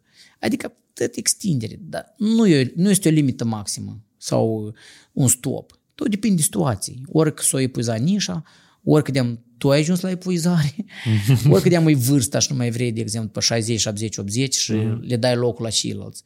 În orice domeniu, dacă ai observat, este așa un val, când restaurant, restaurant, pic și așa acolo, imobiliare sau construcții sau da, transport. Da. Tot în val. Nu este un om care să nu stângă. Uh-huh. Nu este un om care mai devine sau mai târziu să ajungă un pic. Tot depinde ce apetit și ce resursă vrei. De aceea eu mă stăruiesc să nu devin fanata și sclavul bunurilor imobiliare sau uh, hainelor de brand. Că nu există limite. Uh-huh. Că dacă intri pe linia de vreau ceasul la colecții, numai în ceasuri, nici Ghelicul nu-ți ajunge. Numai sunt ceasuri mai scump ca Ghelicul. Uite. De aceea, iarăși, totul depinde. Vreau la oameni să le fac un call to action, nu un îndemn, să fie cu picioarele pe pământ, uh-huh. să nu devină atașați de mașini, de bunuri materiale, că ele sunt trecătoare. Poți să le permiți, da. Dacă tu ai probleme cu anumite organe din corp, nu ți-ai reparat, cum zic eu, dinții, uh-huh. e criminal pentru mine, tu să nu ai grijă de corpul tău care te menține și te pipăi, și tu nu te duci la diagnostic, cum mă îndemn și pe mine să ajung mai repede, să văd un pic cu uh, medici, să, măcar de profilactică. Sau câteodată mă urăsc pe mine, că de acolo vorbesc și antrenorul o să râde la sport. Cum mă, iar ai fost cu mătri, te-ai văzut, iar mi-ai servit. Și tu vii la antrenament, că mă uit de acolo, parcă am inițiativa să mă antrenez, mă mențin uh-huh. sănătos, dar alt drăgușor de mine îi place, pă, pică, niște coniac mai bun, așa, și este care, știi cum, hăiește în adenește. Uh-huh. Uh-huh. E fost tot de două, e călcat prin așa, pe urmă abia o săptămână două să revii. Uh-huh. Pentru că de-am plus două, plus trei kilograme, ele nu așa de repede le scapi, le dai înapoi. Cum le pui. Deci ea îndemnul meu să fim sinceri cu sine însuși. Că dacă poți să amăgești colegii sau în familie, poți să impresionezi societatea așa cu... Uh-huh. ambalaj frumos, singur cu tine însuți, dacă te amăgești mai târziu sau mai devreme, bumerangul, remușcări de conștiință, de te roade prin interior, că tu ești un mincinos și un singur pe tine te-ai dus din nas o viață, asta cel puțin, eu acum trec și prin așa întrebări, dialoguri uh-huh. interne și mă strădui să rămân eu, eu mă întreb, băi, tu ești atașat de mașină sau ești atașat de haine sau de anumite accesorii, poți să le vinzi? Și chiar nu, nu blefuiesc. Dacă să ajungă vreodată, cred că numai fapta să demonstrez dacă eu le poți vinde da, sau ești da, dependent de da, ele, da? Da. Depinzi de ele. Și în genere, atașamentele, dependența, a fi fanat de ceva, uh-huh. chiar și de artiști sau de idoli, nu sănătoasă.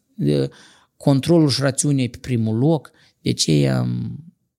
Știi și pe mine mă... Concluzia e să, să nu, nu fac fapta asta atașamentului de ceva, chiar dacă noi acum am vorbit despre succes, despre uh-huh. ceva bani, despre realizări. Toate să fii mai conștiente, așa mai cu picioarele pe pământ. Mai interesate. Uite, da. Mine mă interesează ideea că uh, Ghelicul costă două sute de mii, dar tu în educație ai băgat o sută douăzeci de mii. Adică uh-huh. tu în educație, gruba găvărea, hai nu cât ca Ghelicul, dar cât un Porsche ai băgat. Uh-huh.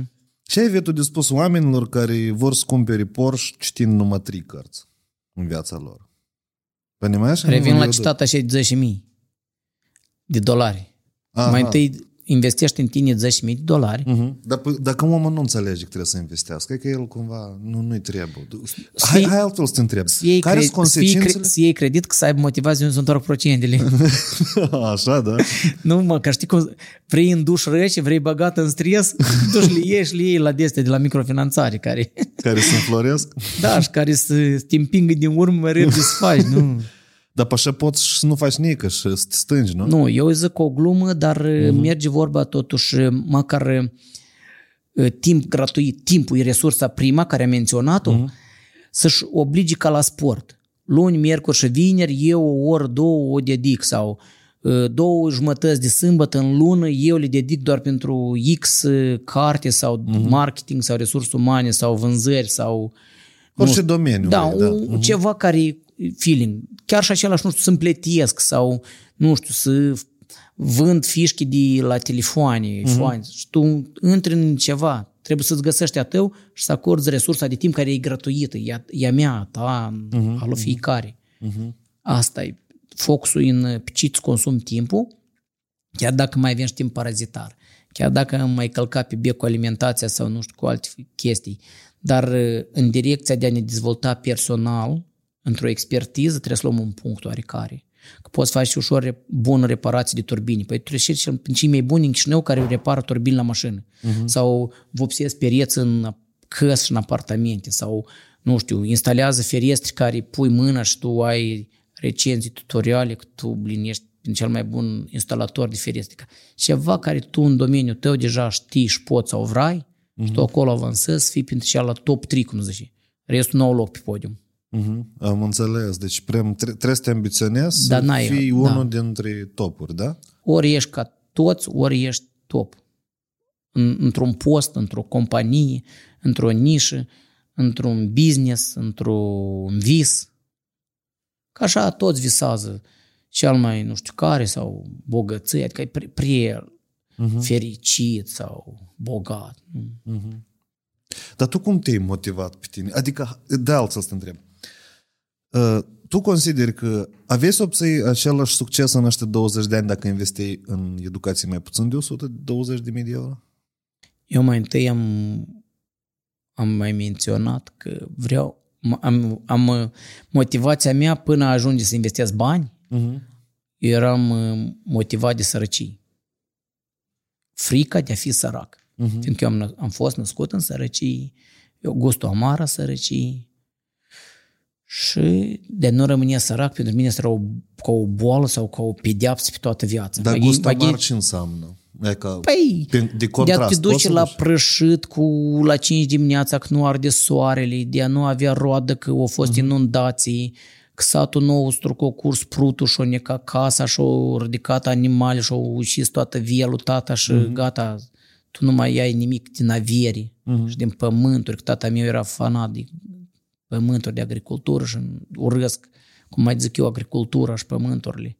Deci ea, Așa eu nu am avut tri... super agricultori. Da, nu, dar este o muncă grea de agricultură. Plouă, da. nu plouă, soare, nu soare, irigații, nu irigații. Sunt chestii imprevizibile care tu nu poți, ca baba Vanga să le spui, să meargă roada, pun harbuj sau pun șapă sau uh-huh. nu știu ce roadă, pun...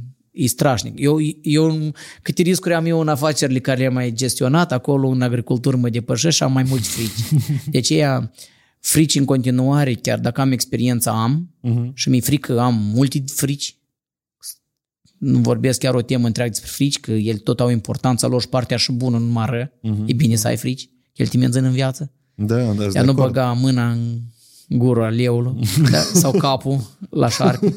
De aceea...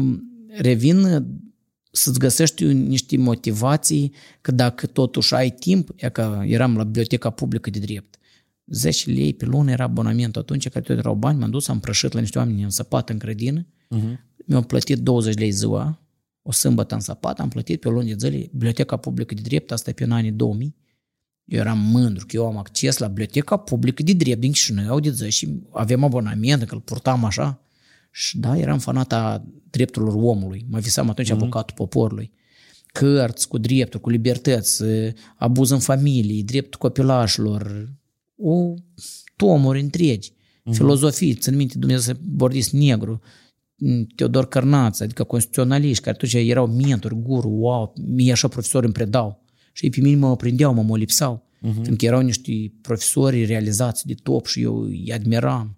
Și eram entuziasmat. Și mentorii, coachii ăștia tot ajută. Asta și măcar e misiunea lor, să aprindă, să uh-huh. te motiveze, să te împing, dar de-am o parte de a acționa, de a aparține omului. A pe că acum că tu nu acționai. Așa. Da, eu înțeleg, dar vezi că mulți sunt motivați de sărășie, numai că mulți se plâng și că asta nu prefac ceva. Care decât... Nu investesc în creierul lor și rămâne neted creierul, că la dânș în cap sunt taracani și păduchi. Neted. Creierul trebuie încrețit, dar îl încrețești din știi, din YouTube, din cărți. Nu poate acum să jălui cineva că nu are acces la informații gratuit și nu are bani de un abonament de internet full uh-huh. sau nu știu ce alte... chestii. Deci tu consideri că cu acces la internet poți să obții orice vrei în viață? Acum da. da. Am avut cursuri cu bani, că cineva m-a rugat tot de la voi cumpărate, uh-huh. confidențial, uite, n-am bani, dă-mi te rog acces pe o lună de zile și o trec tot și până poți să-mi închizi accesul. I-am dat. Uh-huh. Curs de două mii de euro. L-a rupt în, cum a promis, o lună uh-huh. și gata.